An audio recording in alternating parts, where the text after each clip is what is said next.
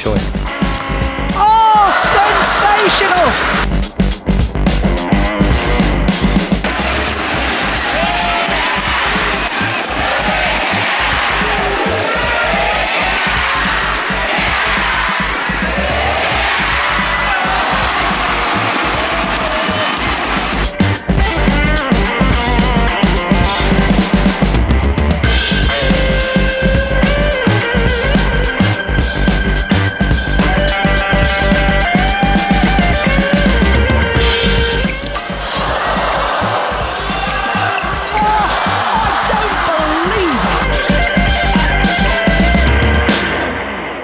Baik lagi di podcast Tepak Bulu episode ke-54 bareng sama gue Ibi. Apa kabar semuanya? Semoga hari-hari kalian menyenangkan dan juga tentu saja sehat selalu di masa pandemi sekarang ini.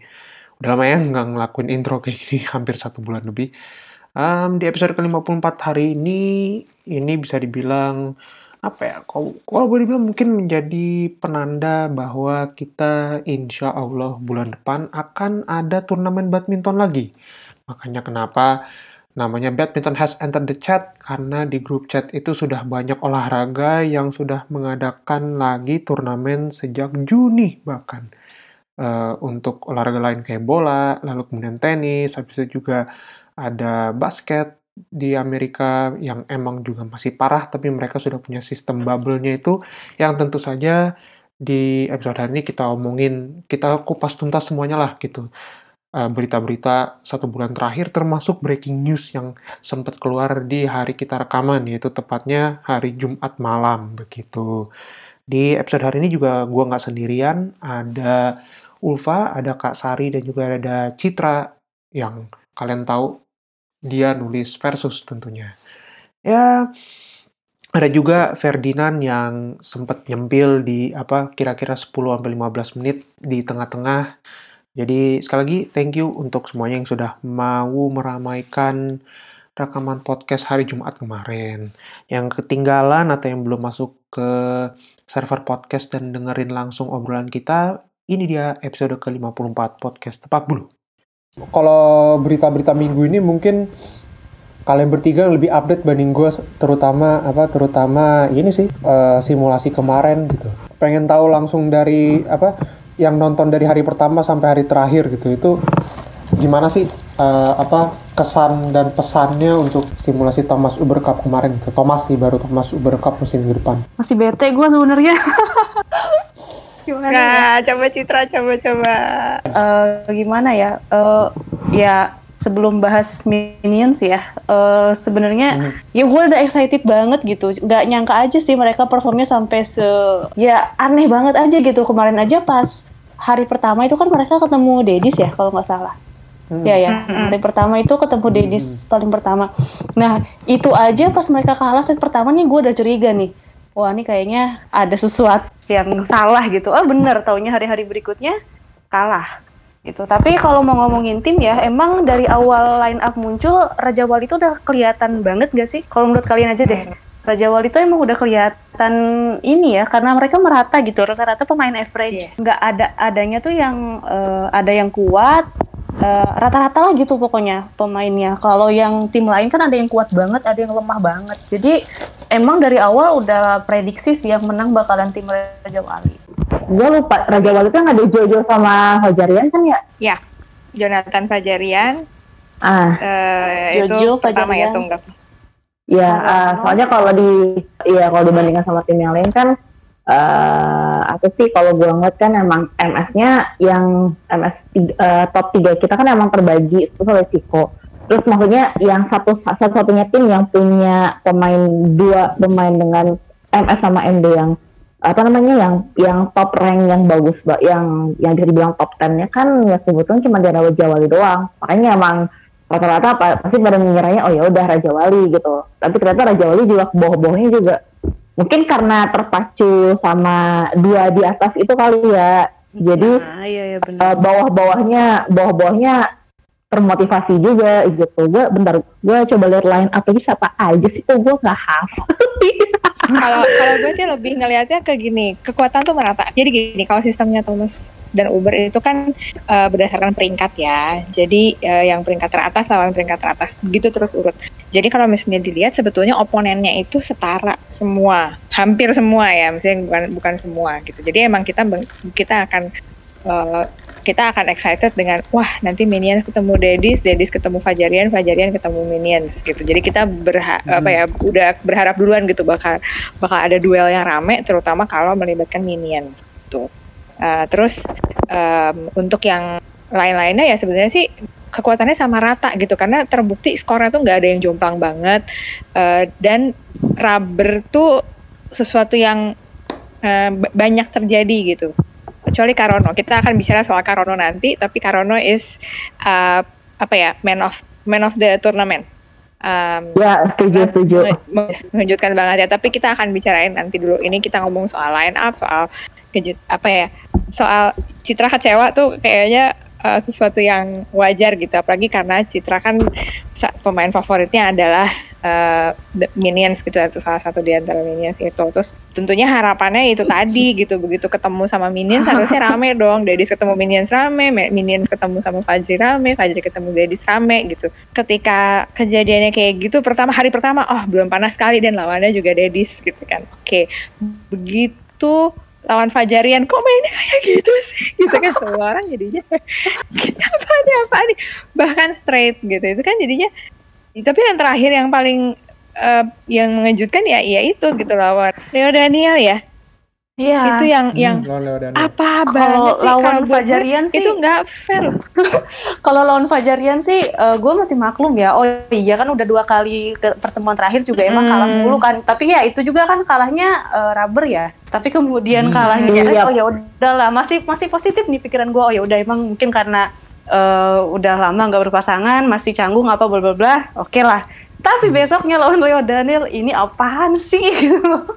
nggak fair juga sih buat Leo Danielnya buat gue Iya, jadi mereka tuh kayak gimana ya menang tuh menang karena lawannya tuh pasrah gitu loh. kekunci Terus gue sih mainnya gue gue ngelihat keributan di Twitter tuh emang macem-macem ya. Maksudnya pembelaannya tuh lucu-lucu gitu. Yang paling lucu nih, yeah. ingat mereka ada yang bilang eh emang mereka itu eh, minions itu emang nggak terlalu niat katanya mau ngasih kesempatan. Lagian hadiahnya cuma 100 juta katanya. Hadiahnya cuma 100 juta. OMG cuma 100 juta. Gak seberapa buat mereka. eh bentar bentar iya Ah, gue nih ada nih ngekuat ngekuat yang lebih yang lebih lucu lagi nih bentar ada gua kuat kalau nggak salah sekedap. Mana ya? Oh ini nih. Pokoknya- menurutku sih mbak lebih bagus mereka mainnya jelek aja selama home turnamen kalau lebih bag kalau bagus dan rapi mainnya justru jadi celah buat lawan tahu strateginya. Makanya gue langsung komen Ah, ini sih alasan paling tolol sedunia. Vestom gue udah saking segitunya banget Kalau buat gue, itu- lo kayak nggak hormat sama pelatih lo sih. Kayak pelatih itu kan adanya ketemunya bakal bakal pada saat latihan gitu. Kalau di lapangan kan terserah sama mereka gitu kan. ya. Tapi kan out of respect for your opponent dan pelatih, masa iya sengaja main jelek gitu loh. Nggak mungkin sih kalau menurut. Artinya 50-50 nih kalau gue kayak, masa iya sih mereka sengaja main jelek? Kayaknya nggak mungkin deh gitu ya. Of, out of respect for their profession, eh, pelatih dan lawannya. Tapi kalau dilihat dari pola mereka bermain bahkan eh, Mbak Yuni Yuni Kartika juga bilang ini kok kayak kekunci gitu jadi kayak nggak bisa mengembangkan pola permainan dan pola- stuck di pola permainan yang itu itu aja padahal udah udah udah apa ya kelihatan itu tuh bah- bahkan bisa dibongkar oleh pemain eh, yang jauh di bawah mereka yaitu Leo Daniel gitu paling logis Eh. ya itu alasannya kayaknya mereka lagi ngerubah pola katanya sih lagi ngerubah rotasi apalah itu Mungkin. jadi dan masih kagok jadinya ada sih yang bilang kayak gitu. Ya aku juga berharapnya kayak gitulah daripada emang bener-bener nggak niat ya nggak profesional aja rasanya kalau emang mereka kayak Mhm. gitu. Kecewa juga kan? Jadi ya mereka menurut- pasti tahu dong banyak fansnya yang nungguin pengen ngelihat mereka lagi. Masa mereka kayak gitu? Iya sih semoga Kecewa. aja. Dari- semoga aja emang benar menerapkan pola baik. Kalau gua kemarin ngeliat dari sisi Leo Danielnya ya gitu, gue sih nggak bohong gue pengen banget Leo Daniel bisa ngalahin mereka kan apalagi mereka emang benar-benar baru netas banget dan baik dan terlalu banyak orang yang mengagung-agungkan mereka sebagai the next minions lah or something like that gitu. Atau bisa maksudnya, maksudnya bisa moncer banget lah gitu di atasnya gitu kan. Pengen banget bisa ngeliat mereka ngalahin senior seniornya gitu. Walaupun cuma dalam kelas turnamen kayak gini gitu. Gua sih nggak nonton pas waktu dia lawan pas waktu mereka lawan Dedis gue cuma sempet nonton itu ya hari terakhir itu pas waktu nonton uh, Leo Daniel lawan Minions itu. Dan maaf banget kalau gue bilang mereka kayak apa ya mainnya tuh kayak bener-bener one sided tuh entah ya tadi apa memang benar menerapkan pola baru atau misalnya. Soalnya kalau misalnya gue bilang Leo Daniel mainnya bagus sih sebenarnya ya mereka bagus-bagus aja gitu. Mereka namanya biasa tapi sayangnya adalah lawannya ini mereka lawannya mereka Minions itu tidak memberikan effortnya 100% gitu. Kayak kayak kayak apa ya kesannya tuh kayak Leo dan kayak bukan kayak latihan. Enggak, gue malah mikirnya sengaja banget biar mereka menang, biar biar busnya naik, biar apa biar confidence-nya naik gitu, biar benar-benar kayak berasa banget kalau Leo Daniel tuh kayak anak bawang, karena mereka kan yang paling muda kan di antara squad MD satu yang lain kan. Ya, Kalau kalau kalau di kalau kalau di kampung gua dulu kan ada istilahnya namanya anak bawang kan yang benar-benar harus dilindungin banget gitu. Kalau misalnya lagi main petak umpet apa. Nah, itulah kalau gua nang nanggepnya ya. Despite all that sih ya sayang aja gitu. Jadi nggak yang ya itu dari sisi penonton sih ya. Ya gua kan nungguin minion uh, lawan Dedis, gue nungguin minions lawan lawan lawan ini lawan itu gitu dan berharap mereka menang ya oke okay lah kalau misalnya mereka nggak bisa menang lawan Dedis gitu. Masa iya mereka nggak bisa menang lawan Leo Daniel misalnya? Atau paling nggak bisa memberikan perlawanan yang lebih keras lagi ke uh, Fajarian. Walaupun ya pasti kita juga senang kalau misalnya Fajarian udah bisa ngalahin Minions gitu. Berarti kan tambah tambah gila ya kekuatan MD nah, tapi kalau gue sih pengennya justru menyoroti yang uh, lapis berikutnya gitu. Gue sangat sangat sangat senang dengan adanya turnamen ini adalah karena yang lapis berikutnya itu ya ya ya bisa unjuk gigi gitu. Ini kesempatan mereka. Ya sih ini turnamen lokal gitu ya bahkan inter, internal gitu ya. Tapi uh, justru ini ya apalagi gitu sarana buat buat mereka unjuk gigi ngasih lihat uh, apa yang udah mereka latih selama ini gitu selama enam bulan ke belakang lah ya setelah uh, setelah All England. Tadi kan mereka ada ada rencana untuk ikut segala macam turnamen dari 100 sampai 500 dan menyenangkan sekali gitu nonton. Walaupun nggak uh, selalu gue tonton full gitu ya tapi menyenangkan sekali ngelihat uh, pemain-pemain muda atau pemain-pemain lapis lah yang bukan muda banget juga yang oh ternyata dia punya permainan kayak begini ya. Oh ternyata Karono tuh ya gue udah lihat Karono sejak 2018 dan seneng gitu bisa lihat dia berkembang sejauhnya. Terus lihat Eja Iboy yang bisa main dapat banget main bagus gitu. Terus kemudian ada uh, Pram sama Yere yang wah gila sih udah udah udah mantep lah gitu. Ini sih kalau misalnya turun di 300 bisa lah nih berbicara lebih jauh. Menyenangkan sekali gitu melihat pertunjukan itu gitu. Jadi ya uh, yang gue cari dan gue pengen lihat di simulasi ini dapat gitu. Di luar uh, pertarungan yang uh, peringkat atas ya, maksudnya uh, MS 123 dan MD 123 uh, yang ya hiburan dalam tanda kutip yang gue cari dapat gitu. Iya, iya, iya. Ya. Intinya hiburan dapat gratis pula gitu kan? Oh Ada iya. Uh -uh. Dan bayar, di web, gitu. mm, di website juga sekarang uh, apa tampilannya udah jauh lebih bagus uh, di website oh, iya. uh, selain di aplikasi gitu. Mola TV oke okay juga. Aduh ini tinggal tinggal Mola TV buka geo restrictionnya ke luar udah gue senang. Nggak bisa nonton uh, soalnya. Makanya eh VPN pakai VPN bisa. Gue gue belum gue belum pasang VPN lagi. Uh, buat minggu depan aja lah pas tom, pas Uber. Pas Uber ya? Gitu. nah ini ya, Uber hmm. uh, eh, gue sangat sangat menantikan juga nih jadi yang Uber nah apa yang apa yang kalian nantikan dari simulasi Uber minggu depan? Kalau gue sih berharapnya gue belum lihat squad lagi sih. Bener coba gue lihat squad lagi. Gue sih pengen ngeliatnya ya emang uh, kebetulan kan emang squad apa sih kalau misalnya WS satu dua tiganya kan memang uh, ya kan satu dua tiganya berarti satu itu Georgie dua uh, Georgie Fitri Mei sama satu lagi Putri KW berarti ya. Eh, eh Khairunisa nih. Ya, ya. Masih ada ya? tapi Kalau ya itu justru ya? just Ya Khairul. bentar gue. iya. Gue Jadi justru nah, nah ini itu dia. Nah, seru kan oh enggak justru- eh, Putri Putri KW ding benar. Putri KW. Putri Tapi KW, iya. Itu. Gak usah lihat line Apa? up aja kita udah kayak kan selama ini squad putri itu kan kayak di dalam tanda kutip diragukan kan. Tapi justru dari situ gue Mhm. pengen banget melihat eh, ini bisa jadi persaingan yang seru sebetulnya di antara merekanya gitu untuk satu sikut-sikutan untuk bisa masuk seleksi eh, Uber Cup, tim Uber Cup. Yang kedua ya mereka juga akan harus bisa ngukur kemampuannya sendiri kan buat evaluasi juga gitu.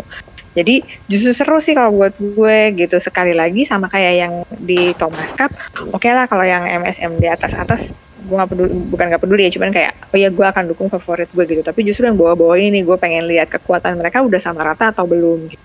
karena eh, kalau misalnya kekuatannya emang sama rata walaupun mereka semua berada di level yang di eh, di bawah di luar eh, top 10 atau top 20 tapi kalau misalnya mereka ini bisa bergerak sama-sama bayangin kayak apa kuatnya nantinya gitu. Jadi ya kita nggak usah lihat dari again this is a process gitu ya. Jadi squad putri itu emang emang dalam dua tahun terakhir kan emang lagi dibenahin kan sama PBSI didatangkan pelatih baru kemudian bibit-bibit baru juga eh, benar-benar lagi di push bongkar pasang pemain ganda putri Pelatihan. gitu eh, pelak- squad pelatih dan squad pemainnya terutama untuk Hmm. yang ganda putri kan untuk nyariin pasangan Mhm. yang solid gitu, yang betul gitu ya dan justru menarik gitu kalau buat gue tuh nanti bakalan ngeliat justru yang ya kan kita cuma tahu kalau yang ganda putri yang emang udah megang banget kan cuma satu pasang. Tentunya kita pengen tahu dong gitu yang nah persaingan sikut-sikutan yang di bawah ini gimana nih nanti supaya eh, apa yang akan berangkat ke Uber Cup siapa karena kan ini lagi Hmm. hilang satu pasang kan satu pasang yang sebenarnya potensial Hmm. tapi emang hilang eh, apa nggak bisa ya definitely nggak bakal bisa dibawa gitu tapi kan yang nanti yang ada yang lain nih yang yang uh seru nih kayaknya gitu yang nekat-nekatan ini mereka karena Hmm. mereka kan pasti bakal main tanpa beban kan bakal Iya, banyak keluar pola-pola aneh-aneh gitu dan yang Mhm. tunggal pun sama gitu. Karena bisa dilihat sebetulnya ini semua rata nih gitu. Ada lima tunggal lima ya lima apa enam gitu yang eh, rata nih sebenarnya. Lima. gitu. Kalau Lima ya kalau kan? iya. Lima. lima Kan lah ya kalau ya. Heeh. lima. Nah Iya. ini lima limanya ini ya kalau Georgia oke lah gitu. Terus empat yang bawah ini gimana nih sikut-sikutannya ntar gitu. Karena kan maksimum bawa empat kan. Gitu.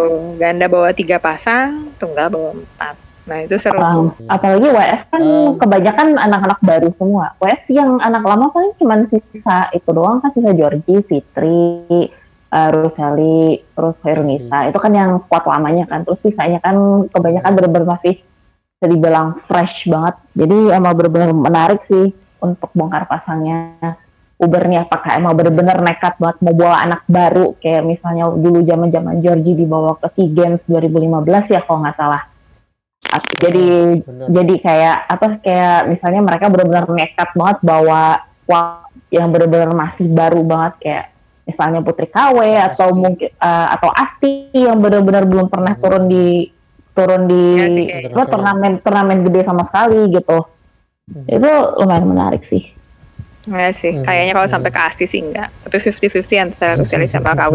Berarti berarti apa bi- itu bakal jadi kayak pertanyaan besar ya. Siapa orang keempat yang akan dibawa sama ini? Betul. Sama Orang ketiga, ketiga tiga empat Hmm. bahkan. Tiga yang udah empat, pasti, tiga yang udah sa- yang udah pasti baru satu. Dua tiga empatnya justru yang Oh iya, bener juga. iya, justru dua tiga empat ini yang Iya. wow gitu. Bakal seru nih. Tiga empat. Tapi terlepas dari semua yang akan kita pengen lihat minggu depan, apakah kita harus banyak berharap untuk Uber di tahun ini atau kita nikmatin aja prosesnya gitu paling nggak sampai 2-4 tahun ke depan buat squad kita ini bisa kom, kom- apa bi- bisa kompetitif lagi gitu loh minimal sejajar sama Korea gitulah atau apa gitu Citra Coba, nih, coba Citra Cit? yang punya yang yang benchmarknya tinggi banget. Hmm, Berjepen, berjepen, silakan. Hmm, hmm, hmm. Gimana ya? Eh kalau soal eh, cewek-cewek di PBSI mah aku sebenarnya nggak terlalu perhatiin ya jujur aja. Soalnya eh, aku lebih fokusnya ke eh berjepen, apalagi yang cewek-ceweknya. Eh ya kemarin juga Oh iya. yang yang home turnamen juga waktu yang eh, WS sama WD aku nggak ngikutin, nggak ngikutin. Mhm. Cuma nonton pas finalnya doang kalau nggak salah. Cuma nonton finalnya doang. Oh, oh. Nah itu sebenarnya aku nyesel sih, soalnya pengen lihat sebenarnya penasaran juga gimana sih mereka sebenarnya nih eh, sejauh ini udah sejauh mana gitu istilahnya prosesnya. Mhm. Eh, yang sekarang ini yang simulasi Uber, gue mau coba nonton deh full, walaupun mungkin bakalan boring ya. Tapi bakalan nyoba nonton. Oh. Eh, belum tidak. Kasari sama Ulfa tidak setuju. Cit. Coba Vinci Citra kenapa harus nonton nonton yang simulasi Uber? Yang singles aja ya. gitu mungkin Oke, karena gue iya, iya, ini nih. permainannya nggak seasik Jepang sama Korea kali ya. Jadi Nggak, kalau yang kalau yang singles ya itu Oh. kebetulan gue ada gue ada bikin eh, rekaman terpisah di podcast gue sendiri ya jadi gue pernah gue pernah ngebahas sendiri kan kebetulan Eh, justru yang yang bikin menarik pas waktu gue nonton singles itu adalah gimana kutukan shift 2 tuh tetap masih berlaku gitu di sampai sampai WS tuh kutukannya masih berlaku gitu karena emang Oke, mungkin Fitriani mainnya nggak bisa maksimal karena memang cedera. Jadi dia emang benar-benar main waktu kondisi tangannya tangan kiri ya. Kalau nggak salah tangan kirinya emang Iya, tangan eh, yang sempat sempat patah jari gitu. Kalau nggak salah gue dengernya gitu. Nah terus terus kita bisa ngelihat terus karena memang di WS tadi pas di awal gue udah bilang itu kebanyakan adalah squad baru. Benar-benar anak-anak baru gabung banget di pelatnas kayak Asti misalnya Asti ya, yang paling tua yang baru gabung itu eh Asti sendiri belum pernah belum pernah turun di eh, turnamen 2020 mana pun itu belum pernah Eh, terus kita ngelihat eh, ngelihat Asti kenapa bisa Asti itu bisa juara bisa juara nasional. Bahkan dia juara nasional tuh ngalahin Yulia yang udah sering kok pakai kalau nggak salah kalau gua nggak salahnya sih antara Asti sama Yulia itu turnamen internasionalnya lebih banyak pengalamannya Yulia gitu. Karena Yulia seenggaknya dia udah pernah main di turnamen Open sama Masters. Nah sedangkan Asti ini benar-benar paling eh, Indonesia Masters 2019 sama yang Super 100 itu pun juga kalah di babak awal. Jadi penasaran kan pengen ngeliat dia kayak gimana. Terus selain itu juga bisa ngelihat Esther yang benar-benar bikin kaget sih sebenarnya Esther ya karena memang eh, Esther sendiri kalau nggak salah yang paling muda. Sekarang itu dia baru 15 benar-benar baru masuk 15 tahun banget dan emang udah diplotkan kayaknya emang benar-benar udah diplotkan untuk AJC WJC sampai sekitar 2 sampai 3 tahun mendatang gitu. Yang kalau misalnya memang Mhm. dan ngeliat gaya mainnya sendiri itu gue sih gue sih struck ya eh, apa maksudnya gue suka banget ngeliat dia gaya mainnya emang bener-bener eh, emang sih emang masih masih banyak yang harus dilatih gitu Esthernya tapi eh, menarik aja gitu ngeliat eh, gaya mainnya dia apalagi waktu itu pertama kali nontonnya kan dia ngelawan Herunisa yang mohon maaf banget Herunisa itu panas dia sangat jadi tapi justru eh, permainannya Herunisa itu kalau dibandingkan dengan Esther tuh jomplang banget kayak ngerasanya malah oh Hmm, kok setuju. rasanya tuh kayak si Hoirunisa yang masih rookie yang masih baru gitu terus selain itu Asti As, mentah. Ah, masih lemah Asti Esther terus sama uh, Saifi satu lagi yang gue suka Saifi itu memang emang beruntungnya Saifi itu dia pernah eh, juara di Dutch Junior Grand Prix 2020 sebelum eh, turnamen junior itu berakhir gitu. Dan dia memang eh, emang apa ya emang pertama kali dia ikut turnamen junior keluar itu kalau nggak salah tahun ini baru mulai dikirim keluar gitu sejak dia gabung ke pelatnas dan bisa juara terus bisa ngeliat gaya mainnya. Eh yang menarik sih waktu dia lawan Asti ya kalau gua nggak salah ingat kalau nggak salah ingat kan waktu di fase grup dia ngelawan Asti itu kalah tapi Mhm. eh dia ngelawan Asti itu kalah. Cuman pas waktu perempat final atau semifinal sih gue lupa. Pokoknya di fase selanjutnya ketemu lagi malah oh ke di semifinal di eh semifinal ya?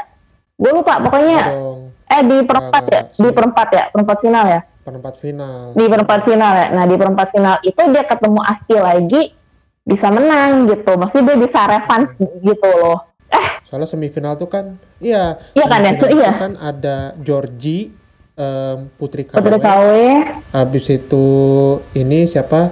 Asti sama si eh siapa tuh adiknya Ciko Esther. Esther. Esther Eh, bentar. Eh, enggak, Oh, Es- iya. enggak, Esther tuh Esther tuh kalah di perempat final. Gue inget ya bentar. Tuh gue. Esther itu kalah di perempat final. Oh, Esther kalah sama Asti. si Saif, eh bukan, bukan, bukan. Georgie nggak kalah. Eh, Saifi kalah sama Georgie. Salah salah ya. Saifi kalah sama Georgie. Asti kalah sama Kawe di semifinal Asti kalah sama KW. Jadi sebenarnya rata, tapi belum tentu mereka ini akan bisa dapat tiket begitu saja untuk jadi WS 4. Belum tentu gitu. Walaupun ya as much as we want it to give Hmm. eh, eh, apa ya kesempatan kepada yang junior, emang belum aja Mhm. gitu. Jadi ya satu udah pasti Georgie, dua tiga empat ini yang masih iya apa enggak nih kita bawa Fitriani, iya apa enggak kita bawa uh, Kaironis, iya apa enggak kita bawa Ruseli. Yang yang justru Hmm. gue yakin Ruseli bisa masuk karena prestasi dia di SEA Games. kemarin. Kemudian dan KW. gue gue single gue rule out Koi. Kalau ngelihat dari home turnamennya yang apa home turnamen dan juga apa dan juga s- eh, pengalaman dia di platnas itu dia jauh di bawah bisa dibilang. Jadi bawa KW malah. kurang banget sih. Iya, jadi antara Di bawah KW, KW. Ruseli, eh, Fitriani kalau misalnya mau eh, ini ya, KW malah mau dibawa. malah malah lebih mungkin untuk untuk dibawa gitu. Jadi kalau misalnya mau ngomongin Hmm. Asti, Esther, Asaifi emang belum gitu karena emang Mungkin belum belum tahun lagi. ada tuh gitu drive untuk ke situnya tuh belum ada. Mungkin dua tahun lagi bisa Hmm. jadi gitu. Atau ya dua tahun lagi mereka ke SEA Games dulu gitu. Mungkin mungkin Hmm. banget Mhm. gitu. Jadi jadi bukan Mhm. bukan uh, berarti kita akan si ini harus dibawa situ harus dibawa ya itu kan masih hak prerogatif pelatih sama PBSI lah ya gitu cuman mungkin kalau netizen boleh berharap gitu kan melihat-lihat nih nah di doubles nih yang bakal seru tukang gebuknya banyak sekarang nanti jadi kebingungannya bingung yang lebih positif dibandingkan dengan bingungnya women single gitu. Kalau women single tuh kayak Mhm. eh le- bukan yang bingung negatif kayak ini kita bawa apa jangan ya si ini masa iya sih si ini yang dibawa gitu. Cuman kalau double tuh rasanya kok lebih dreng gitu di depan mata bahwa wah si ini kalau ini dibawa kita akan punya eh, kelebihan di sisi anu. Kalau si ini pasangan ini yang dibawa kita akan punya kelebihan di sini. Kalau si pasangan ini yang kita bawa kita akan punya kelebihan di sisi apa gitu karena kalau dilihat-lihat women's double yang di bawahnya Grey sama Dwi itu kayak masing-masing pasangan tuh punya kekuatan sendiri-sendiri gitu loh. Mereka punya permainan Mhm. yang nggak sama gitu, tapi Mhm. eh, punya ada yang eh, Adia Ripka tuh kan mereka na- kalau main tuh nekat banget gitu yang kayak wah all, all out dan nekat dan kayak nothing tulus. Dan terbukti mereka bisa gitu neken lawan gitu sampai maksa rubber lah sampai dan di turnamen tuh juga mereka kan pasangan terhitung baru tapi bisa bisa maju ke babak kedua lah gitu biasanya. Ada Nita Cika gitu ya junior juga sih hitungannya gitu tapi mereka udah bisa Hmm. banget gitu eh, dan kayak udah mulai punya gaya sendiri jadi Mhm. kayaknya kalau eh, terus ada Ana juga jadi lebih apa ya lebih bervariasi dan lebih seru nih kayaknya di women's doubles cuman memang mungkin yang jadi bukan keraguan ya tapi kayak bisa nggak nih Uber eh, tim Uber siapa pun nanti yang terpilih selain Georgie dan eh, Grey Apri akan bisa menahan ini ini tuh turnamen bergu gede loh gitu jadi Mhm. mentalnya nih gimana apakah mereka bisa main all out apakah mereka bisa punya mental yang cukup buat paling tidak lolos dari fase grup misalnya gitu ya jadi kayak Mhm. rasa-rasanya Mhm. sih kalau buat gue kalau misalnya mereka bisa punya mental kompetisi beregu yang kuat mereka bakal bisa lolos dari fase beregu gitu apalagi kalau Mhm. misalnya bawa squad Suhandinata Cup yang kemarin gitu jadi kalau misalnya ada KW Hmm. di situ ada anak ada Nita ada Cika Cika Cika. ada Hmm. Nita. Mhm. Eh, mungkin mereka ini yang udah kelihatan bahwa oh di turnamen bergu mereka main banget nih gitu ya mungkin mereka Iya. bisa bisalah kita lolos Mau- di fase lewat lewatin ber, apa namanya fase grup bisa lah gitu. Emang Fase sih nggak nggak Iya. nggak muluk-muluk lah gitu nggak muluk-muluk. Segrup sama siapa sih? Lupa gue. piala. Segrup sama Malaysia ya, Malaysia juga ya. Terus sama apa lagi? Malaysia sama Sama Korea. Korea. Korea, Korea? Malaysia. Iya. Korea emang jadi berangkat. Gak tahu. Nah, Itu Nah, dia, ini- ini- itu dia kan. Nah. Karena kemarin gue baca berita itu, eh, oke emang eh, yang udah fix resmi banget mundur kan Taipei. Chinese Taipei kan mundur. Mm-mm. Gua kemarin di Twitter itu katanya Hindu nggak bakal nggak bakal gabung ke squad India. Mm-mm. Nah, nah ada ada berita, nah di bawah di berita yang itu itu kebetulan dari dari medianya Malaysia itu di kalimat lahirnya itu nggak salah baca intinya Korea masih mem- masih apa namanya masih mempertimbangkan untuk eh, berangkat maksudnya udah, mas- masih menunggu ACC dari pemerintah dari dari pemerintah gitu kalau salah gue lupa Nah ini Iya, kan iya. memang kayaknya bakal banyak yang kayak gitu ya. Halo. Nah, ini masuk juga. Bentar, bentar ya. Kasari lanjut tadi ngomong sampai di yang Korea berangkat Sampai ya. mana gue? Oh, ya. Coba. ya itu Mhm. sampai sa- eh, kalau sekarang kan melihat kondisi kayak kayak begini yang udah pasti bisa berangkat cuman Eropa doang nih. Sementara ini sementara Betul. eh, part- partner lagi Eh, negara-negara Asia belum tentu bisa berangkat. Eh, ada kemungkinan Ragu. ada kemungkinan ragu eh, federasinya, ada kemungkinan pemerintahnya yang nggak kasih, ada kemungkinan juga eh, walaupun katanya Denmark mau kasih dispensasi, jadi semua peserta skap itu bakal boleh bakal boleh masuk semua gitu kan ya. Nah, tapi akan ada negara-negara yang eh, justru harus jadi kayak ke mana pun kalian pergi, kalian harus eh, karantina 14 hari. Itu itu kan kayak yang eh, Chinese Taipei kan, makanya mereka nggak kuat tuh kalau misalnya mereka harus berangkat dua minggu sebelum Thomas Cup mulai. Ada harus mereka harus berada di di Denmark selama dua minggu, kemudian mereka berkompetisi selama tiga minggu di sana, eh, lalu kemudian ke turnamen Asia di mana mereka Hmm. Harus. Mereka harus karantina lagi dua minggu di negara tersebut. Padahal kan nggak Betul. cukup waktu gitu. dan nggak nggak cukup duit dong gitu ya. Jadi eh, ya ya karena keraguan seperti itulah kemudian akhirnya mereka memutuskan untuk mundur gitu kan ya. Jadi peraturan pemerintahnya mereka bukan Denmarknya. Lalu ada lagi yang mungkin ya federasinya yang tidak ah nggak deh gue nggak mau ambil risiko gitu. Dan kemudian kalau misalnya kemudian nanti eh, di H sekian pada narik mundur timnya ya ya mohon maaf nih terus kemudian apa dikocok ulang apa bagaimana ini undiannya Eh, ya itu gitu. drawnya udah keluar kan. makanya karena Udah draw keluar banget. Hmm, nah kalau misalnya nanti ada Masalah yang kalau read redraw Apa? gimana masalah gini BWF itu sama redraw tuh kayak alergi banget apalagi apalagi apa ya banyak sering apa istilahnya itu kayak mereka sering istilahnya apa ya, mungkin karena mereka masih trauma em, kejadian di London 2012 kali ya yang apa Mungkin. namanya Mm-mm, yang tahu sendiri kan gitu empat pasangan main sabun dalam tanda kutip supaya dapat apa eh, enak lawannya pasti knockout stage gitu mungkin itu yang yang sampai sekarang BWF masih rada Setahu gue kalau di Sorry, eh, bro. sorry sorry. Setahu gue kalau redraw Nggak apa, itu kalau eh, di grupnya sisa dua negara gitu doang. Minimal minimal dua negara Hmm. kalau kalau sisa tiga lanjut. kalau misalnya ada satu grup yang empat ada satu grup yang dua ya pokoknya bantai-bantaian aja udah gitu ya sampai ya udah gitu ya menentukan juara grup satu dua aja ya kalau udah ada di satu grup kurang dari dua berarti itu baru redraw kali ya mungkin itu ya, yang gue tangkap sih begitu ya Hmm. itu cuman menurut Dinan apakah apakah kalau misalnya cuma dua berarti harus redraw atau gimana?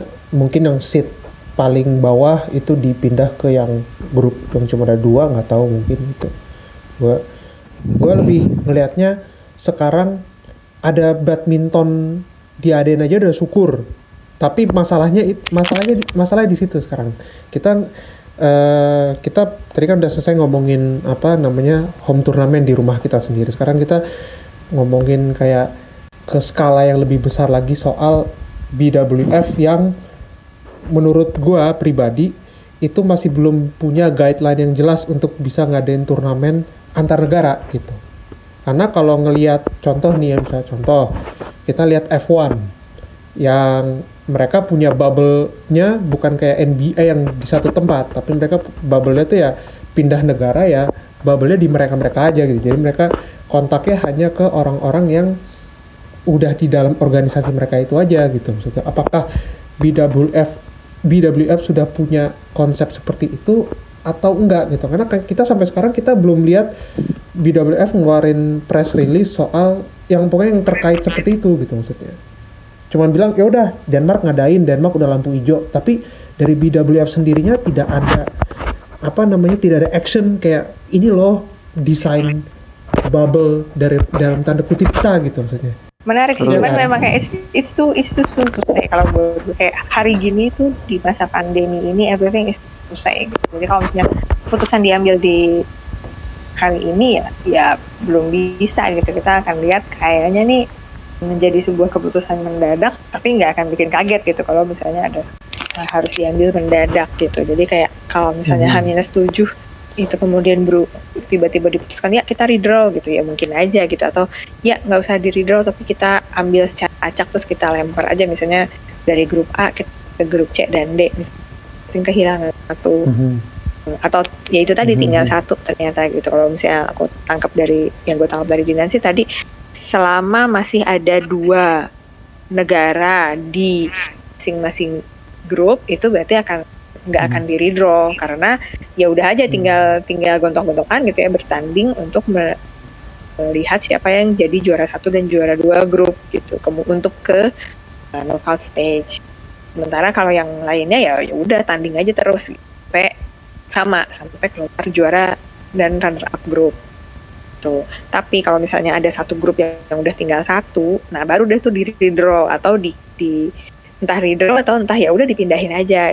Itu yang tadi gue tangkap dari apa yang Dinan bilang. Pokoknya kalau misalnya satu grup masih ada dua masih aman. Ya minus tujuh lah kita Berat. akan lihat nanti apa yang akan Heeh, betul. terjadi gitu Ya masih satu bulan lagi kan itu. makanya ya Taipei aja kan yang, yang juga belum tentu. ikut. sementara ini hmm. Sementara ini masih Taipei sih. Korea masih in limbo gitu, masih belum tahu apakah mereka beneran gak mau ngirim atau gimana. Nah tapi nih tapi eh, sebenarnya highlightnya justru bukan eh, Thomas Uber nih yang gua kayak yang udah yang pengen buat gua omongin, tapi eh, melihat keseriusan dari pi- pihak PBSI atau bahkan dari pihak tuan rumah kita mau ngadain ASEAN Open. kocak banget Asli. Kalau ini Asia kayaknya nggak mungkin di sini sih kayaknya. Tapi udah gue udah, ya gua udah cukup tahu. banyak ngomong ya di Statementnya podcast memang harus gimana? Mereka Ya percaya diri. lah. Ini uncensored kan nggak boleh ya gitu karena kalau misalnya Boleh, boleh, boleh. Kalau gue mengeluarkan kata-kata yang kasar bisa jadi ini gitu mau yang kasar Coy, udah coy, episode gue kemarin aja Gitu ada kan. Retropus yang ngomong kasar. Masa masa iya lu kagak boleh? Silakan. Kalau mau misu-misu gitu. Ini tempatnya nih. Tempatnya nih. emosi Lu ngomong terus lu ngomong anjay juga nggak akan di nggak akan di gitu kan G- bad- Coba, gimana ya gua- Ah, ambisi sih kalau buat gue itu kayak ambisi atau gengsi atau apa atau asal jeplak doang gitu kan bisa aja kan ya gertak sambel gitu kayak biar gengsi aja dulu Hmm. gitu tekor nyohor gitu kalau kata orang sini bilangnya gitu biar pun Hmm, tekor yang hmm. penting tekor tersohor. dulu gitu Heeh, gitu jadi kayak bluffing dulu aja gitu. itu itu itu bisa jadi gitu ya dan ya banyak yang kepancing. Kalau gue sih belum belum mau kepancing walaupun udah sempet su- sudah menggerutu sih udah ya di post di podcastnya Ufa. Terus eh, apa lihat ada Lizzie Cia langsung bikin eh, pernyataan bahwa gue nggak mau pergi ke Indonesia gue nggak ikut. Kalau ada Asia Tour di Indonesia dilaksanakan di Indonesia gue nggak mau datang gitu. ya wajar lah gitu ya. Eh, yang paling make sense tuh sebetulnya kan Thailand ya. Kalau dilihat sekarang nih perkembangannya di Thailand Safe, sekarang ya. di Bangkok terutama. The Hmm. safest place di Southeast Asia sekarang itu adalah di Bangkok. Eh sorry di Thailand lah as a country.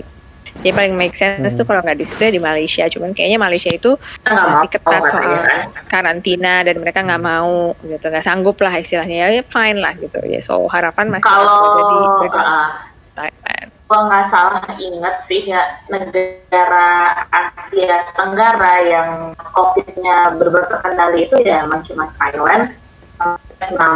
Vietnam. Kalau apakah ya apakah Vietnam mau kan kita belum belum tentu juga mereka mau kan karena satu lagi benefitnya mereka untuk Vietnam buat apa gitu juga belum Kapasitasnya eh, juga kalau belum tentu Vietnam, bisa. kapasitasnya belum ada terus apakah emang eh apakah emang atlet atlet bisa tampil? Kan ya kalau di super kalau misalnya emang harus sekolah super seribu dan harus ada perwakilan dari negara mereka sistem waras kan bisa gitu. Karena kalau setahu gue itu sih kejadiannya di New. Zealand. Dan di New Zealand itu juga sub, bisa. Kayak untuk attract untuk kok benefit buat mereka tuh apa sih gitu emang mereka juga secara tradisi emang negara badminton kalau negara badminton juga nggak terlalu se high atau Malaysia atau Singapura atau Thailand gitu. Hmm. ya paling ya secara secara ini sih Thailand kalau mau di Asia Tenggara banget gitu kan kalau misalnya untuk di negara lain di Asia Timur Taipei Nggak di bisa, Taipei Cina. menarik diri katanya mereka juga tim mereka sendiri nggak mau ngirimin tim mereka keluar gitu kan dan belum lagi hubungan diplomatik antara China Taipei dengan Korea juga Kalau misalnya dia ada yang di Jepang, gimana? Di? Musashino Sports Complex itu. Istilahnya kayak trial untuk Olimpiade tahun depan. Semisal, di Jepang misalnya. Bisa, tapi Hmm, biayanya terlalu tinggi sih. oh, iya, gimana? Jepang tapi mahal banget hmm, nggak memungkinkan Citra misalnya deh, Citra, mereka coba. harus Gak memungkinnya karena coba kenapa? Karena Kenapa, gimana? Fa? Gak memungkinkannya kenapa?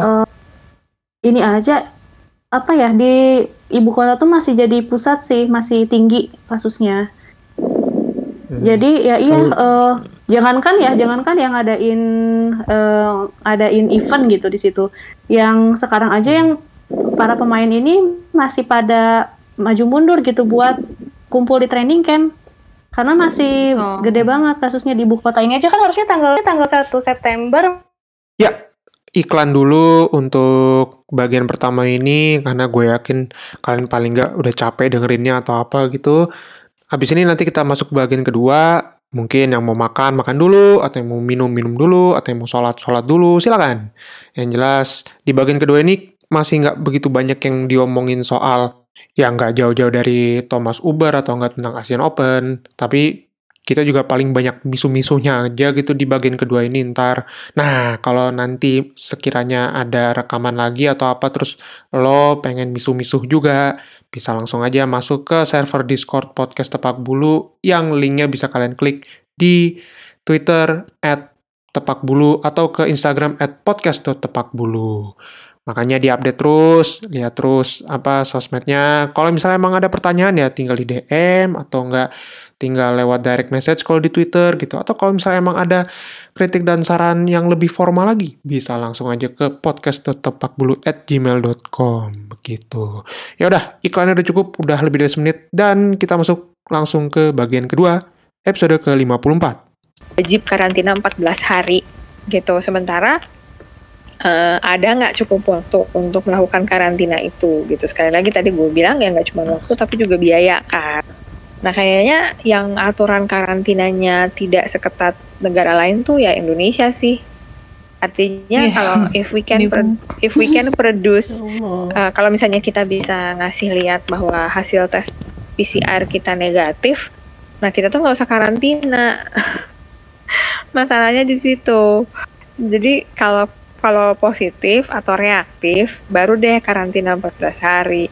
Sedangkan kayaknya kalau di negara-negara lain tuh nggak begitu gitu. Negara-negara lain uh, kalau uh, lo mau reaktif atau tidak reaktif wajib karantina 14 hari. Singapura begitu.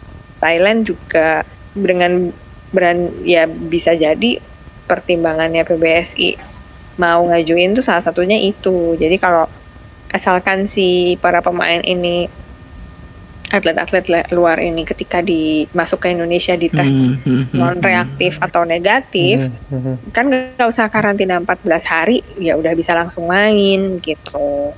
Terus Sama eh, kayak gua di Jerman sih.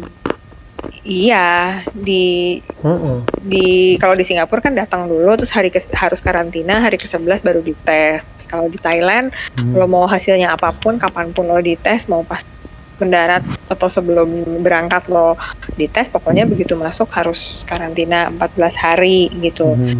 di eh, either di fasilitas yang ditunjuk atau ya di rumah sendiri. Nah di Indonesia kayaknya nggak begitu gitu, makanya it's easy peasy gitu ya. Kayak ya udah deh kita ajuin diri aja karena ya ada kemungkinan BWF akan mempertimbangkan Indonesia jadi tuan rumah karena itu salah satunya nggak repot mas karantina. Ya kalau lihat dari Ya, itunya sih Gimana ya? mudah sih gitu ya kedengarannya cuma resikonya itu. Eh Jepang tuh kalau nggak salah bisa masuk asal PCR-nya non reaktif atau negatif. Jepang. Iya, ra- apa Jepang, Indonesia kayak ngikutin kebijakan Eropa. Lo begitu PCR-nya negatif, hitungannya karantina nggak perlu gitu. Mm-mm. Tapi kalau dilihat dari kebijakan bisa- ya eh, jadi kamu membebaskan pemain semua ikut apa enggak toh? Yang terpengaruh cuma Iya. ranking poin ranking doang gitu kan. Iya. Poin olimpiade nggak nggak pengaruh. Jadi Ya. mungkin yang yang berasa rankingnya perlu dis- men- menyelamatkan rankingnya ikut kalau yang nggak nggak perlu yang merasa nggak perlu ya nggak ikut. Mungkin. Jadi diprioritaskannya untuk ke yang masih belum pasti masuk Olimpiade apa enggak ya? Karena kan eh, dari yang terakhir kita dapat Poin ke Olimpiade kan nggak ngaruh. Ada beberapa enggak. Enggak sih nggak ngaruh. Poin cuma Olimpiade udah kehitung kan? cuman poin ke BWF ranking doang ya yang ngaruh. tapi ya, ya itu jadinya ya ya lagi-lagi yang ngeri justru tuan rumahnya nih saat ini. Karena kita kita sendiri ngeri karena tiap hari kasusnya aja tiga ribuan. Tidak pernah turun naik. Naik naik ke puncak gunung tinggi Kalaupun- tinggi sekali kalaupun misalnya nanti kalau misalnya nanti iya gitu Indonesia ketok palu jadi tuan rumah ya kemungkinan besar akan ada ya itu tadi kan pemainnya boleh milih mau ikut apa enggak ya. Bakal banyak yang nggak mau ikut. Withdraw berjamaah apalagi yang Eropa sih gua kalau orang Eropa yang mau benar mereka zonanya udah agak sedikit mendingan gitu kan. Kemungkinan besar sih mereka nggak akan berani juga untuk ke sini gitu. Dan takutnya memang dari otoritas sana dari dari kedutaan mereka mereka nggak akan ngasih visa buat ke sini gitu takutnya jadi ya wajib hukum Tapi itu gimana ya? Gue yang waktu ada perdebatan soal Ulfa nih, yang lo berdebat dengan dengan, dengan aku si bapak tua, ya dengan si om istilahnya. Siapa? oh Ulfa berdebat soal itu. ya itu kan? yang terserah yang terserah itu ya. Yang- nah, Oh iya iya iya. dan apa dan katanya sudah didesain eh, bubble seperti yang di US Open sekarang gitu. Gue membayang, gue lebih membayangkannya ke itu aja ke mana ke eh, yang tadi Kasar- Kasari bilang bahwa ak- akan kembali ke pemain gitu. Apakah mereka mau ikut apa tidak gitu. Karena ngelihat gelagat apa para pemain yang sebenarnya sudah apa ya udah haus akan pertandingan tapi mereka di satu sisi ngerasa bahwa ketika pergi juga masih belum safe gitu ya dan ngelihat komen apa ngedengerin komennya eh, Kohendra juga yang bilang katanya ketem- sampai vaksinnya ketemu dulu aja baru kita bisa tenang berangkat lagi gitu istilahnya. Kalau US Open kan juga pribadi gitu. Pemainnya juga yang, yang ikut kan sedikit kan. Terserah yang mau ikut Dikit. ikut ya enggak enggak. Enggak, enggak. Itu ya dikit, dikit, dikit, dikit. Ta- tapi apa? eh, kalau tapi pemain tiap hari dites apa PCR, PCR-nya segala macam gitu. Masalahnya itu ya Indonesia punya nggak kapasitas eh, yang bisa menjamin bahwa hasil tes itu bakal di deliver setiap hari. Ah, oke, ini gua agak sedikit uh, out of topic dikit ya gitu. Karena karena kebetulan gua sendiri kan sekarang uh, lagi nulis tesis dan salah satu pemeriksaan tesis gue itu gua harus pakai RT-PCR. Ya, Gua reverse pakai COVID. gua pakai RT-PCR ya. Gua pakai RT gua udah mencoba lan di lab gua sendiri kampus gua sendiri itu kebetulan ada tiga atau empat lab yang bisa yang harusnya bisa gitu gua tuh gue mau ngerjain eh, pekerjaan gue itu di lab virologinya UI. Tapi di lab Hmm, virologinya hmm. UI, di virologi UI itu sekarang udah jadi pusat eh, untuk untuk pemeriksaan COVID-19 jadi mereka nggak gue Mhm. uh, gue diskusi sama dosen gue akhirnya gue uh, uh, gue memutuskan untuk uh, melakukan pemeriksaan si uh, si pengerjaan tesis gue ini di lab lain tapi masih di UI juga. Kita kan punya kalau di UI kan punya namanya uh, Institute Medical Research gitu kan ya. Nah jadi kita di situ. Gue masukin gue udah mulai ngerjain bukan gue sih gue sama asisten uh, asisten dosen gue udah mulai ngerjain itu dari bulan Juni, Jun, Juni, Juli, Juli nih, Juli. Nah dari bulan Hmm. Juli sampai sekarang itu gue masih ngantri PCR-nya cuy. Karena kenapa? Karena pemeriksaan gue sendiri itu bukan prioritas. Nah masalahnya, apakah dengan dengan kondisi yang kayak gini ya, ini contoh dari gue pribadi gitu. Apakah kita bisa gitu benar-benar diurgenkan untuk uh, di apa segera yang punya atlet-atlet suami atlet ini bakal segera dikerjakan? Gue sih nggak nggak nggak yakin ya. Karena uh, gue ngeliat, ngeliat, ngeliat pengalaman pribadi gue sendiri ya artifisial itu karena kalau tesis gue luntang lantung cuma gara-gara itu doang loh. Iya. Itu, itu doang loh. Sisanya mah apa iya Nah, mau apa- ngambilin punya orang gitu nyalak Nah, gitu iya, nyala-nyala kan nggak mungkin gitu kan. Apalagi kan banyak sebenarnya. Pasien kita tuh banyak loh. COVID-19 ya kan. Tiap hari, makanya tiap hari juga sa- kita tuh eh, korbannya udah banyak per harinya. Sampel pemeriksaan kita tuh yang paling kecil loh harinya. Tuh. Sekarang apalagi mau dengan ada dengan ada kayak gini, terus atlet-atlet harus didulukan gitu kan enggak justru gue malah kasihan sama pasien-pasien yang lain Iya. apalagi di, di, di kita kan nggak ada nggak ada peraturan ya udah di swab udah habis itu pulang nggak di karantina kan enggak pasien itu mereka udah di Hmm. eh, di swab di rumah sakit terus mereka pulang mereka boleh berkeliaran ke mana-mana eh nggak tahu mereka positif akhirnya kan nyebar jadi virusnya benar juga ya itu itu yang it- itu dia gitu yang membuat ini tuh kan nggak nggak nggak nggak bisa kelihatan nggak bisa di trace nggak bisa kelihatan pola persebaran nggak nggak tahu gimana itu Hmm. karena banyak sekali yang OTG di Indonesia kemudian rate ya itu tadi pemeriksaannya rate-nya kayak apa lu kan tadi cerita gitu ya Hmm. tapi yang paling ngeri itu kan yang OTG Hmm. OTG ini kan kayak kita merasa kita sehat atau baik-baik aja. Atau bahkan kalaupun ada gejala kita nggak sadar bahwa itu ada gejala COVID-19 kayaknya gini loh Indonesia as eh, sebagai negara bulu tangkis gitu. Kan bulu tangkis identik dengan Indonesia. This is the biggest Mm. badminton country in the, the world gitu ya. We are the Mhm. biggest eh, bulu tang apa biggest eh, badminton country in the world itu kayaknya kita mesti hati-hati nih sekarang gitu dengan dengan pak apa dengan hal itu gitu hanya karena antusiasme penonton yang gede banget kah hanya karena kita punya atlet yang merajai lah istilahnya yang kalau ya Hmm. selain Cina gitu ya Indonesia Hmm. punya atlet yang atlet topnya banyak gitu terus an- antusiasme publik nggak cuma penonton yang datang langsung ke Istora aja tapi media juga ya nggak fair juga sih kalau menurut gua kalau misalnya itu dijadikan alasan untuk eh, ya tur Asia harus di Indonesia gitu. Karena yes yes sih antusiasme penonton tuh gila ya antusiasme publik atas badminton di Indonesia. Eh, ya lu bayangin aja lu lihat aja gitu rakyat Istora tuh kayak apa gitu ya. Kalau misalnya ada penonton di Istora itu kayak begitu. Terus mau dibikin tenang tenang kita akan bikin bubble kita akan bikin bahwa ini adalah eh, pertan eh, turnamen tanpa penonton itu buat bakal- gue tetap mustahil. Iya banget. Ya kan? Lu bilang di itu kak yang waktu kita ngobrol di, di beberapa bulan yang lalu itu loh. Kena impactnya kan banyak. Kalau misalnya ah, oke kalaupun misalnya emang kita mau bikin tanpa penonton apakah kawasan Istora itu bakal benar-benar steril dari penonton? Kalau sendiri kan emang eh, walaupun nggak nonton juga masih ada beberapa di antara uh, fans bulu tangkis yang suka datang paling cuma buat ngeramein booth atau cuma buat sekedar ketemu atlet dan foto-foto dan ngasih kado. Terus walaupun misalnya emang oke disterilkan, terus berarti nggak ada booth sama sekali. Sponsor dapat apa? tetap datang sih orang se Itu yang- seketat yang- apa yang- saya berjagaan gitu kan.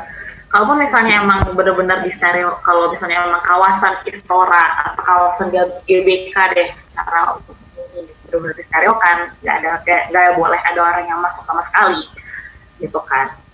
Pengennya kan gitu. Nah sekarang kalau misalnya emang itu bisa kejadian dan emang benar-benar benar-benar diperketat secara langsung kayak kayak yang lu bilang kemarin kak sponsor ngapain gitu sekarang jadi mereka biasanya kan sponsor buka booth mereka buka eh, jualan mereka atau apalah gitu kan.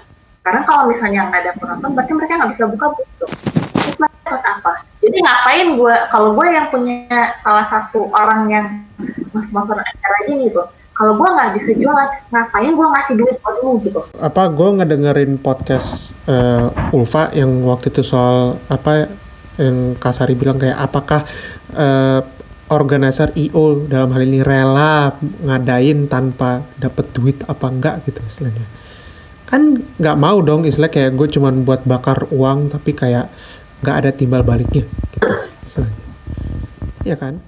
Apalagi sponsor utamanya adalah perusahaan kakak ipar gue ya nggak ada yang bercanda itu emang bener kakak ipar gue kan kerja di kakak ipar gue kan emang kerja di situ jadi gitu. jadi maksudnya buat karena eh, dulu kakak ipar gue kalau nggak kalau gue nggak salah ingat emang sempat terlibat juga gitu di bootnya mereka waktu 2000 Hmm.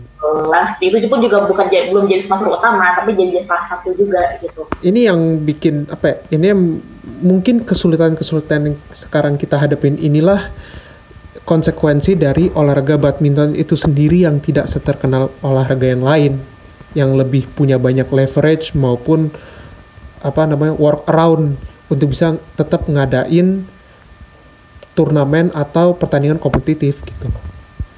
Nah, menurut kalian setuju nggak dengan pernyataan gue itu? Eh, ini tuh udah sejak sekian lama loh baru ada istilahnya pernyataan resmi ya. Kan kemarin tuh eh, berubah-ubah gitu. Ini ini jadi turnamennya, eh kemudian nggak jadi. Ini nanti bakalan kayak gini, eh taunya nggak jadi. Menurut gua ya emang gitu sih nggak nggak tegas gitu loh. Sekarang aja nih Asia Open menurut gua kalau misalnya belum tahu tempatnya di mana, ya ini pasti kalau bakalan susah nyari tempatnya, bakalan ada perubahan lagi. Yakin deh gue. Hmm. Ini karena apa ya? Mungkin karena terburu-buru, entahlah keputusannya apa gitu. Aku kira udah karena udah fix gitu tempatnya di mana. Kan kalau Denmark udah pasti ya. Apa Denmark Open sama Hmm. Denmark. Masters ya? ya Iya. yeah. open Nah, Denmark Open sama penggantinya ini, penggantinya French Open. Denmark Masters. Jadi jadinya ya. Denmark Masters ah. Nah, yang Asia Dan Open ini ya. mereka tuh belum tahu tempatnya bakalan di mana, tapi udah nge-fix gitu loh di eh, bakalan ada Asia Open. Kan tuh bikin malah bikin orang berharap lagi gitu. Ah, nggak sabar gitu Asia Open ah, padahal tempatnya masih nggak tahu di mana. Malah bikin emosi gara-gara Indonesia ngaju. Nah, bentar bentar. Gue baru ingat sesuatu. Yang Denmark tuh apakah di Odense juga? Kota lain? Udah udah ada ini Enggak. Enggak, di Odense. juga ya? Onse Di Onse. Juga ya.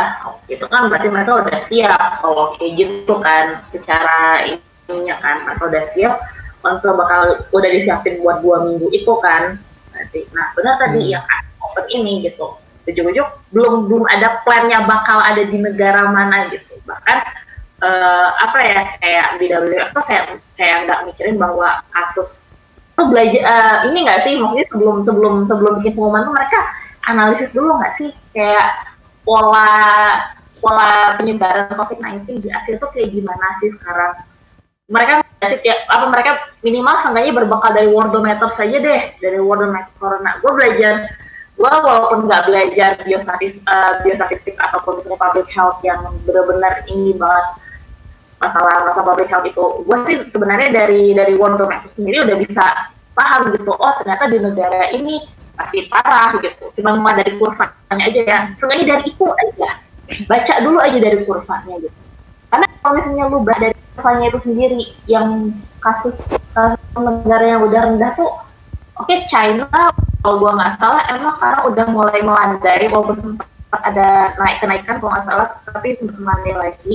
Thailand itu kalau nggak salah udah udah hampir 100 hari kalau nggak salah mereka free dari covid Vietnam walaupun sempat ada wave tapi udah melandai lagi New Zealand kalau misalnya emang mau negara lainnya benar-benar free banget dari covid yang bisa yang mereka udah bisa mengadakan rugby dengan penonton juga itu juga udah berapa hari mereka nggak ada covid sebelum akhirnya mereka bisa memutuskan untuk buka itu. Dan lucunya ya walaupun kayak gitu terus aja uh, World Junior Championship di Auckland di New Zealand tetap aja dimundur ke 2021 Iya. minimal minimal lu kalau mau plan bikin event di negara lain kayak kalau untuk yang sekarang ini lu belajar dulu deh kurvanya gimana.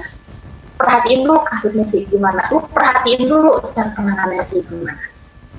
Itu maksudnya kayak lu cuma sekarang hamin berarti November hamin tiga bulan udah ngumumin bakal ada ngadain ini tapi lu masih kayak asal maksudnya asal jangan jangan akal jeplak kayak lu kayak biasanya WWF bikin begitu. Namanya ya udah lempar ke Cina Cina cuma tinggal lemparin panah lemparin dart doang ke kota mana gitu. Siap mereka. Nggak kayak gitu nggak bisa kayak gitu sekarang.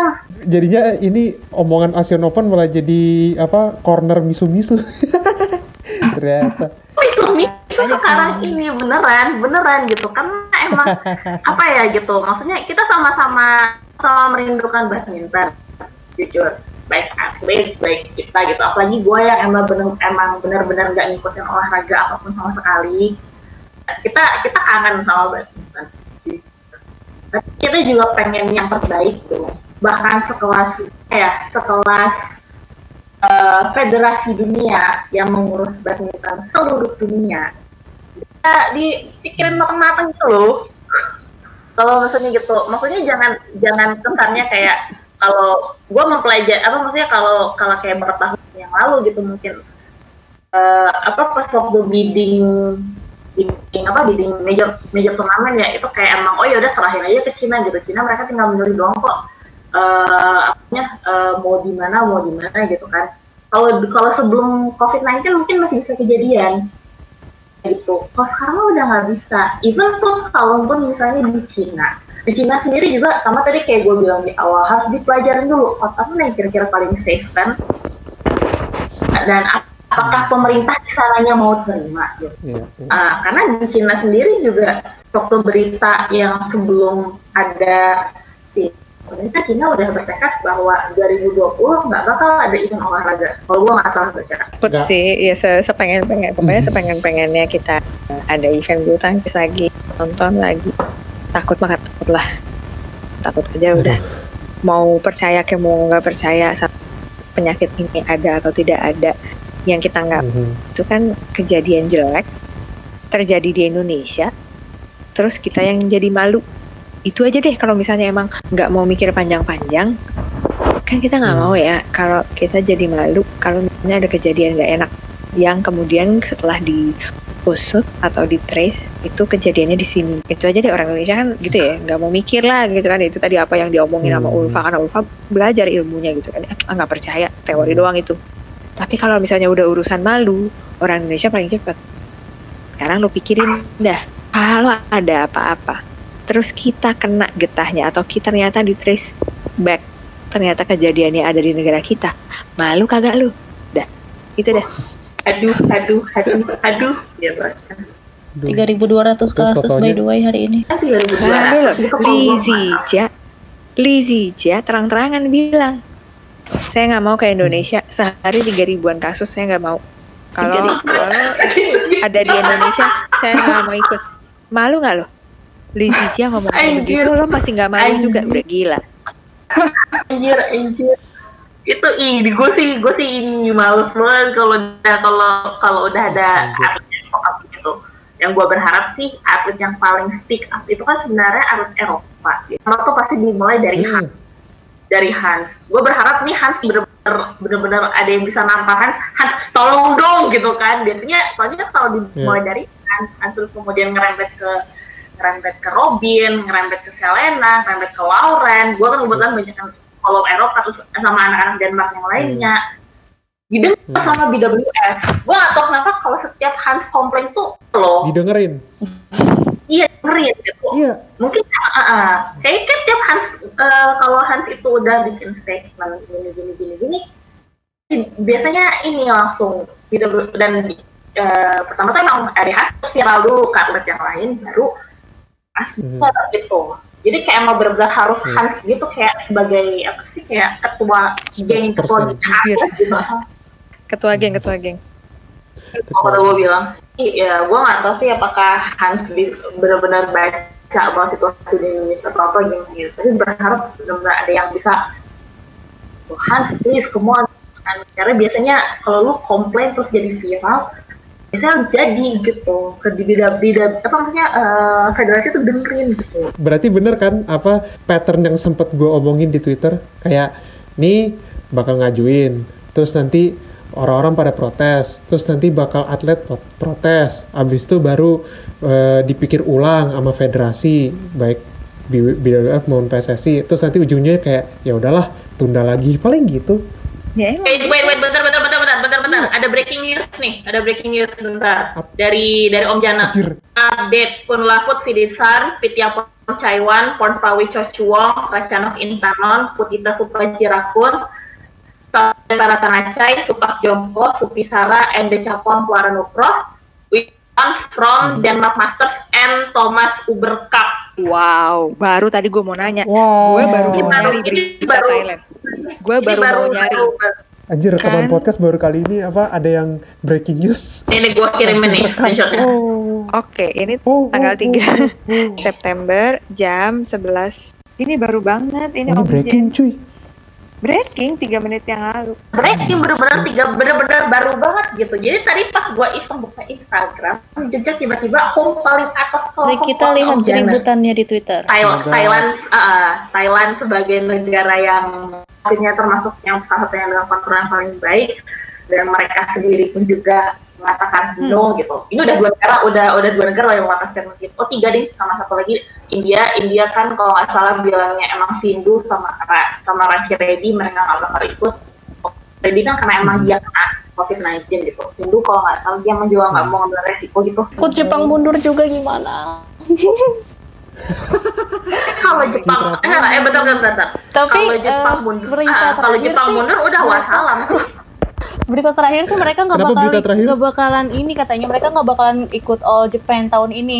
Jadi nggak ada representatif dari timnas A. Katanya sih Ah. alasannya karena mereka balik dari eh, ini dari luar katanya. Gitu sih. Jadi harus karantina katanya selama All Japan. Tauku gitu deh. Itu dikonform sama yang Kak Bert Japan Suki itu juga nggak?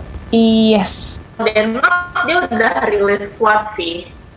Ya, mereka keluar rumah gitu. Tapi emang squadnya agak lebih sih gitu. Gue nggak ngerti kenapa kayak. Nggak. eh, Kalau kalau lebih itu itu masih diseleksi lagi gue nggak dari se- 11 tuh masih diseleksi lagi jadi 10. Jadi sementara kan kepalanya kan eh, kepala pelatihnya kan si Kenneth Jonathan itu ya. Dia masih mau cari lagi yang pas. Tapi kalau gue sih kalau squad tile apa squad tile squad Denmark sih yang gue pasti ini itu sih yang MS 1 sampai 4 nya sih paling ya Aklosan, Anderson, Rasmus sama Hans kalau Victor sih kayaknya paling cuma jadi sparring partner doang. Terus Mhm. untuk women singlesnya kayaknya sih paling cuman Paling- eh, Mia Duolina sama satu lagi Jul gua nggak tahu Jul kayaknya Juli mungkin atau Oh, Lina tuh ini Lina Christopherson. Lina Christopherson Satu lagi. itu WS tiga mereka kan kebetulan Lina Christopherson satu lagi gue nggak masih bingung antara Julie Dawal sama Amalie Schultz tapi Amalie Schultz tuh dia juga bisa main doubles kebetulan Doubles. Iya. Seingat gue malah gue malah Amalie Schultz kayaknya Ada kaget. Ah, apa apa nih? Apa nih? Ada kaget teman. Udah pada hahaha aja nih. Dah yuk batal Ah, aja yuk. benar. Katanya batal aja. bro, Thailand bro, who's next? Kalau gue sih kayaknya bakalan ya jadinya isinya Eropa. Ayo Indonesia mundur juga, Minions masih ampas juga. Kalau pada mundur, gue ya. jangan jangan. Kalau pada mundur kan kita ada kans untuk jadi juara. Pasti ada ada setan itu ntar yang yang bilang kayak Indonesia jangan mundurin ini kesempatan kita untuk jadi juara Thomas Tapi nggak greget ya kalau lawan yang beratnya tuh nggak ada. Ih. Iya. Oh enggak ada. Malah jadinya malah jadinya tuh eh, kita kalau gue pribadi ya, gue melihatnya adalah eh, benchmark benchmark untuk tahun depan tuh jadi kayak hilang aja udah gitu. Kalaupun diadain nanti nih turnamen kayak jadi nggak ada gambaran untuk tahun depan bakal kayak gimana gitu. Masalahnya di situ gitu. Apa namanya? eh, Kita mungkin gue gue ngerasa sebagai olahraga yang tidak begitu terkenal tuh kayak hal-hal seperti ini ya ya gimana ya gitu di satu sisi kita tet- kita pengen Indonesia ngangkat Piala Thomas lagi tapi di sisi lain lawan-lawan beratnya mundur kayak ya bos ya bos Greget sih cuy. ampas banget gitu. Gak ada gregetnya. nggak ada gregetnya gitu kayak BWF tuh gengsinya juga tinggi kok. Jadi kemungkinan besar TOC tetap akan berlangsung, tapi ya dengan Heeh. dengan ya seada-adanya seada-adanya squad gitu. Jadi kayak seada-adanya negara aja secukupnya lah gitu. iya Dipaksain sih ini. Ya dipaksain, iya antara ya dan tidak gitu. Artinya si TUC akan ada dengan squad yang terbatas, kemudian Eropa eh, yang turnamen individual ya, ya itu tadi yang bilang sama dia. Juaranya juga bakalan plot twist deh. Makanya jadi si turnamen yang individual juga bakalan kayak itu mau ikut ya ikut kalau enggak ya enggak seperti kayak Hmm. dan kan memutuskan untuk pun squad eh, Taipei mundur dari Hmm. TU eh, Thomas Cup, gue tetap akan ikut di turnamen individual. Artinya risk dia yang tanggung sebagai profesional. Misalnya gitu kan ya, Hmm. karena dia ya Hmm. walaupun udah top pemain top dunia, tapi dia merasa harus kayak ya gue tetap harus berkompetisi. Ya udahlah. Jadi kayak kejadiannya bakalnya itu tadi plot twist nanti. Kayak kata Citra tadi bilang plot twist siapa aja yang finally apa kayak final daftar negaranya Hmm, siapa hmm. aja sama ya pertandingannya bakal kayak apa dan siapa yang jadi juara gitu. Jadi kayak kalau misalnya ya udah yang jadi juara oh ya udah selamat. Juara pandemi istilahnya. Nggak menutup kemungkinan Eropa nih yang juara. betul kalau misalnya kayaknya sih Indonesia juga bakal nekat berangkat sih kalau menurut gua Ghost Nah. tuan Denmark kalau udah kayak gini sih. kayaknya sih Kalau Indonesia tetap akan kalau berangkat. kalau untuk Thomas, kalau untuk Thomas ya, tuan rumah masih jadi kandidat paling nomor satu. tapi pasti akan ada narasi kayak nih u- negara Asia udah pada nggak ikut nih gitu tapi kok masih kalah gitu itu pasti ntar begitu lagi kalau misalnya tiba-tiba kita terulang lagi nih Thomas Cup 2016 yang gua sampai nangis sambil kerja di restoran anjir. Gue gue nih ini intermezzo dikit ya. Gue ingat banget gue 2016 tuh kan gue masih kerja kerja di restoran kerja sambilan. Itu hari Minggu siang-siang waktu itu gue pas ninggalin rumah itu Indonesia seri satu sama ya kan?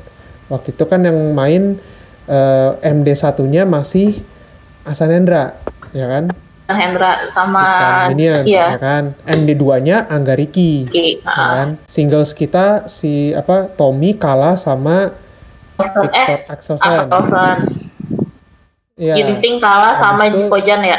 Ginting eh, Ginting kalah sama Ojan. Nah, pas udah pas udah masuk ke MS3 gue ngelihat siapa yang main nih kan apa harusnya kan eh, harusnya tuh ya eh, prediksi orang-orang waktu itu bilang MS3-nya tuh Ginting. Eh, Ginting karena waktu itu kan Ginting di bawah Jojo kalau nggak salah kan rankingnya. Gue lupa pokoknya waktu itu Jojo Ginting baru si Isan. Apa ranking ranking ininya ranking apa ranking MS-nya saat itu yang lebih tinggi ya kan istilahnya.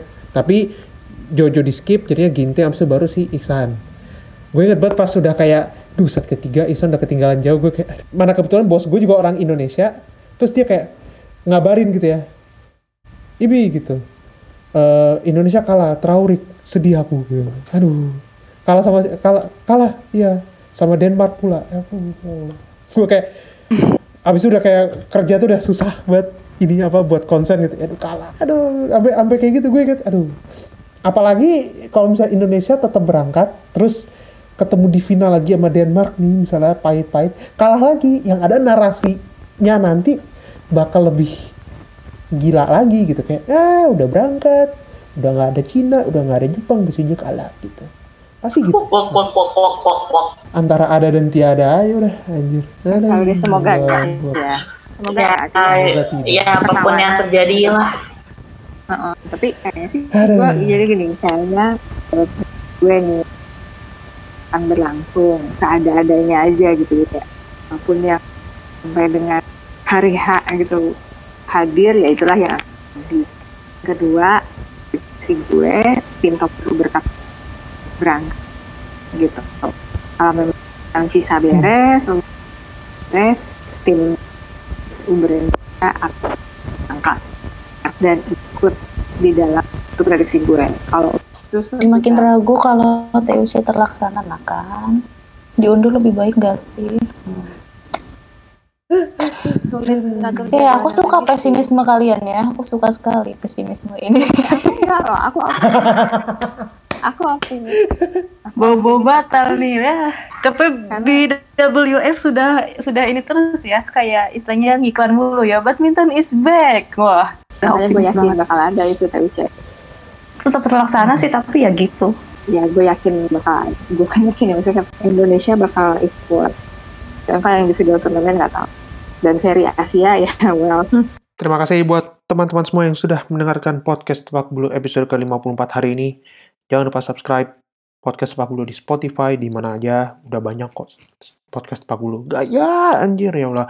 Em, kalau mau follow-follow sosial media, bisa ke Twitter at tepakbulu atau ke Instagram at podcast.tepakbulu. Meskipun Instagram jarang banget sih gue pakai, tapi ya kalau mau follow-follow silahkan mungkin suatu saat diaktifkan kembali lah itu Instagramnya. Oke, Eh, sekali lagi terima kasih eh, yang sudah mau mendengarkan podcast hari ini full sampai satu jam lebih ini. Semoga hari-hari kamu menyenangkan dan juga kalian diberikan kesehatan selalu, jaga diri selalu, eh, pakai masker jangan lupa kalau keluar dan sampai jumpa di episode selanjutnya. Gue cabut. Peace.